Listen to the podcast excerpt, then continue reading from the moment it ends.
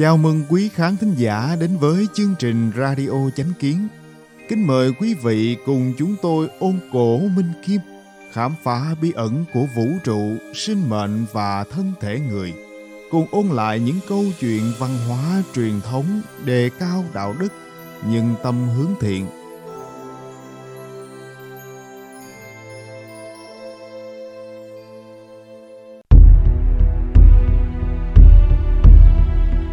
Hôm nay, chúng tôi hân hạnh gửi đến quý khán thính giả phần 2 trong loạt bài Đàm luận về cuốn sách giáo khoa dành cho đế vương Trinh Quán Chính Yếu. Trong quản trị học, giới lãnh đạo Nhật Bản xưa nay chịu ảnh hưởng sâu sắc bởi tư tưởng cốt lõi ôn cố trì tân của khổng tử. Qua nghiên cứu các sách kinh điển của trung quốc họ đã chứng tỏ sự thông minh xuất chúng khi biết đem những lời giáo huấn và những kinh nghiệm của người xưa vận dụng vào thực tiễn hiện nay nhằm giải quyết các vấn đề nan giải phát sinh. Đây chính là lý do vì sao từ xưa đến nay ở Nhật Bản, từ thiên hoàng, tướng quân Mạc Phủ cho đến thủ tướng và các nhà kinh doanh hiện nay đều coi luận ngữ và trinh quán chính yếu là những cuốn sách kinh điển quan trọng nhất. Trinh quán chính yếu là sự vận dụng một cách hoàn hảo lý luận của luận ngữ vào thực tiễn luận ngữ của khổng tử là một bộ lý luận tổng quát về nhân sinh, là tư tưởng cốt lõi về cách làm người, được giảng giải từ các góc độ của người làm quân vương cho đến dân thường. Nhưng trong mắt người nhật bản trinh quán chính yếu lại là cuốn sách mô tả cụ thể việc đế vương vận dụng những lý luận trong luận ngữ vào thực tiễn ra sao. Hơn nữa, đây là cuốn sách kinh điển vận dụng một cách hoàn hảo nhất lý luận của luận ngữ vào thực tiễn. Hai cuốn sách này giúp con người lý giải được rất nhiều vấn đề khúc mắc về nhân sinh. Hơn nữa, dù làm bất cứ nghề gì trong xã hội cũng có thể vận dụng được dễ dàng. Tại sao như vậy? Mấy ngàn năm nay, các sách kinh điển của Trung Quốc có rất nhiều. Tại sao Nhật Bản lại xem trọng hai cuốn sách kinh điển này đến vậy? Đó là vì đây là hai cuốn sách chắc lọc được những điều tinh túy nhất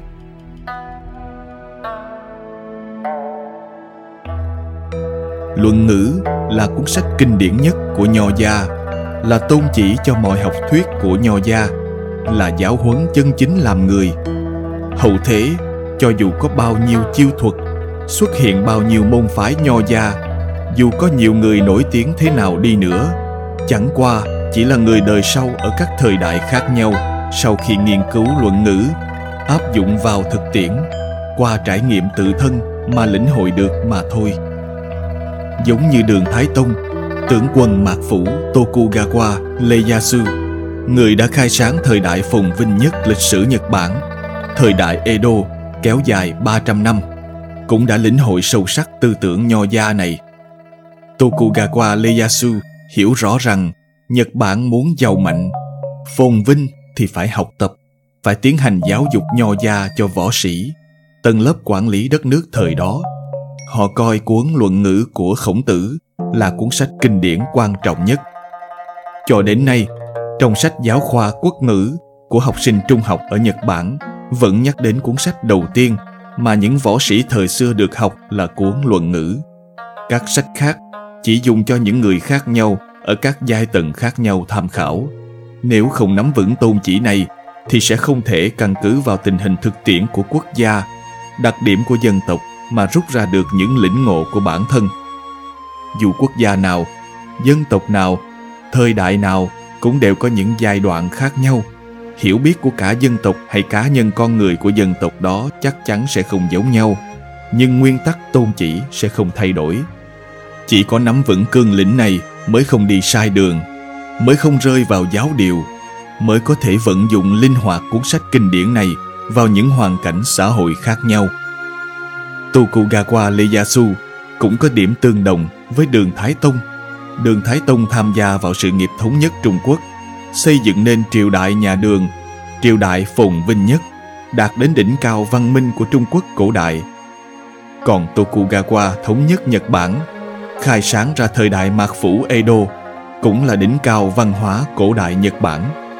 Triều đường và mạc phủ Edo đều đã trải qua khoảng 300 năm lịch sử nguyên thủ của hai quốc gia lớn này cùng đồng thời trải qua hai thời kỳ dựng nước và giữ nước. Tokugawa đặc biệt thích nghiên cứu luận ngữ và trinh quán chính yếu. Những thành tựu đạt được về phương diện làm người và trị quốc của ông đều giống với đường Thái Tông.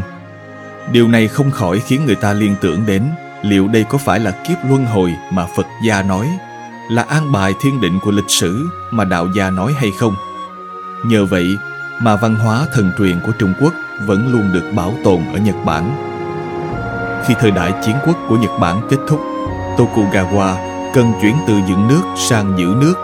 Vấn đề đặt ra trước mắt là làm thế nào giữ vững cơ nghiệp. Chỉ có thể giành thiên hạ trên lưng ngựa, nhưng không thể cai trị thiên hạ trên lưng ngựa. Nếu xử lý không tốt, thì cơ nghiệp thống nhất đất nước khó khăn mới giành được này sẽ bỗng chốc tan tành. Trước Tokugawa có hai tướng quân thống nhất thiên hạ là Oda Nobunaga và Toyotomi Hideyoshi. Oda Nobunaga là người tôn sùng vũ lực, yêu thích kỹ thuật của phương Tây, bản tính tự cao tự đại, có tài nhưng vô đức, đối xử tàn nhẫn với người khác. Người ta vì khiếp sợ vũ lực mạnh mẽ của ông mà nhất thời đành phải khuất phục. Ông cũng không có kết cục tốt đẹp. Còn Toyotomi Hideyoshi xuất thân từ võ sĩ tầng lớp thấp, mười mấy tuổi đã đi phiêu bạc khắp nơi, nếm đủ mọi thống khổ của cuộc đời. Ông khá am hiểu lòng người, nhưng vì không được giáo dục nho học chính thống vốn chỉ dành để dạy cho võ sĩ tầng lớp cao. Do không được học luận ngữ, nên ông không hiểu được căn bản của học vấn chính là nhân đức. Vì thế, biện pháp của ông chỉ là thu phục lòng người, khiêm tốn đối đãi với người khác. Khi thành công thì bắt đầu xa hoa, hưởng lạc, ăn mừng chiến thắng, cuối cùng cũng hủy đi giang sơn. Cho nên làm thế nào để bảo vệ cơ nghiệp cai trị tốt đất nước là vấn đề lớn nhất mà thực tiễn cụ thể của đường Thái Tông, đạo quân thần chắc chắn chính là bài học phù hợp nhất, là tham chiếu cụ thể nhất cho Tokugawa. Kinh nghiệm của Tokugawa và đường Thái Tông không những tương tự nhau, mà sự phồn vinh thịnh vượng trước nay chưa từng có của thời đại Thái Tông cũng là tấm gương tốt nhất để Tokugawa học theo. Như vậy, Tokugawa chỉ cần học tập phương pháp cai trị mà Thái Tông lưu lại thì chính là con đường ngắn nhất và tốt nhất để trị quốc, để đất nước giàu mạnh. Vì thế, hai cuốn sách này đã trở thành những cuốn sách kinh điển trong những cuốn kinh điển về trị quốc và kinh doanh ở Nhật Bản. Kinh tế Nhật Bản bước vào thời kỳ giữ gìn thành quả. Trong cuốn Đế vương học giảng nghĩa, nhà nghiên cứu Hán học đương đại Moriya Hiroshi nói rằng Trình Quảng Chính Yếu là cuốn sách tâm đắc của những nhà lãnh đạo cao nhất trong thời kỳ giữ gìn thành quả. Đó chính là lý do vì sao nó trở thành cuốn sách giáo khoa dành cho bậc đế vương, được người Nhật Bản lưu truyền qua các thế hệ cho đến ngày nay. Ông nhắc đến những năm đầu thời đại mạc phủ Kamakura, tướng quân Minamoto no Yoritomo khi đó đã đánh giá rất cao trình quán chính yếu. Ông đã cho người phiên dịch sang tiếng Nhật rồi say mê học tập. Đến tướng quân Tokugawa Ieyasu của mạc phủ Edo, ông không chỉ mời nhà nho học nổi tiếng Fujiwasa Seika đến giảng giải chính yếu cho mình, mà còn lệnh cho trường học Ashikaga tiến hành xuất bản cuốn chính yếu để phổ cập ngoài xã hội. Vì thế, đa số lãnh chúa các nơi trong thời đại Edo đều thuộc lầu cuốn chính yếu. Cuốn sách này trở thành yếu lĩnh trị quốc phổ biến nhất thời đó. Tiếp đó, các thời thiên hoàng vẫn coi trinh quán chính yếu là cuốn sách giáo khoa dành cho bậc đế vương. Những thiên hoàng được ghi chép đầy đủ trong lịch sử chỉ vẹn vẹn có mười mấy người. Vào thời đại Showa, cuốn sách một lần nữa lại được quan tâm. 30 năm trở lại đây, kinh tế Nhật Bản từ giai đoạn gây dựng sự nghiệp sau chiến tranh thế giới thứ hai bước vào giai đoạn bảo vệ thành quả. Một lô lớn những người khai sáng trong lĩnh vực kinh tế đã lùi về tuyến sau. Làm thế nào để tuyển chọn những người kế tục? Nên giao trọng trách này cho những người như thế nào? Vì sao không thể đi theo lợi ích trước mắt, chỉ chú trọng tài trí? Đây là những câu hỏi lớn đặt ra cho nước Nhật. Trước thực trạng đó, người ta lại một lần nữa quan tâm đến cuốn sách kinh điển quan trọng này. Cho nên ở nhật bản hiện nay phong trào đế vương học lại lên cao. Đến nay rất nhiều nhà kinh doanh vẫn tiếp tục nghiên cứu nó. Qua những phân tích trên chúng tôi nhận thấy một điểm. Đất nước nhật bản khi có vấn đề xuất hiện đều quay trở lại nghiên cứu các sách vở kinh điển của trung quốc quay trở lại quỹ đạo đúng đắn họ có thể nhất thời vì theo đuổi sự thành công mà phạm sai lầm, dẫn đến xuất hiện các hiện tượng đạo đức bại hoại trong lĩnh vực chính trị và kinh tế. Nhưng chỉ cần nghe theo lời giáo huấn và kinh nghiệm của tổ tiên, chỉ cần văn hóa truyền thống không bị gián đoạn, bẻ cong và bôi nhọ, họ sẽ rất nhanh chóng nhận thức được vấn đề. Từ đó có thể phục hưng lại học vấn truyền thống và đi theo con đường của tổ tiên. Hiểu được làm sao để học chuyện xưa mà biết chuyện nay. Quay trở về chính đạo, đưa đất nước phát triển lên. Bắt đầu từ chương sau, chúng tôi sẽ tập trung phân tích cuốn sách kinh điển này, xem xem có thích hợp vận dụng vào thời kỳ bảo vệ thành quả hay không.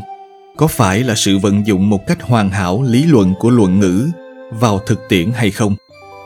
Chúng ta nên lấy chuyện xưa vận dụng vào chuyện nay như thế nào để đưa dân tộc chúng ta phát triển hưng thịnh trở lại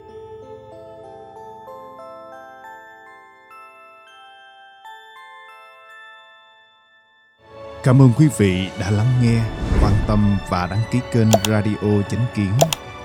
Chào tạm biệt và hẹn gặp lại quý khán thính giả trong chương trình lần sau. Kính chúc mọi điều bình an và tốt lành đến quý vị và người thân.